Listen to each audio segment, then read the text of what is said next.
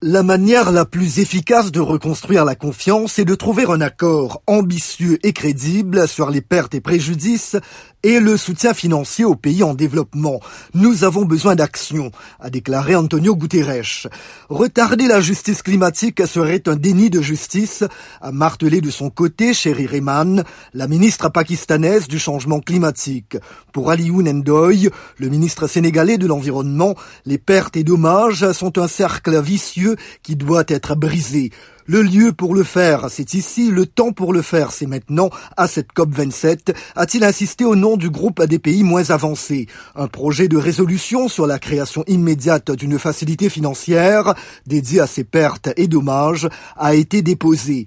Les États-Unis et l'Union européenne sont toutefois très réticents, mais l'UE a joué l'ouverture en annonçant plus d'un milliard d'euros de financement pour l'adaptation en Afrique, dont 60 millions pour les pertes et dommages.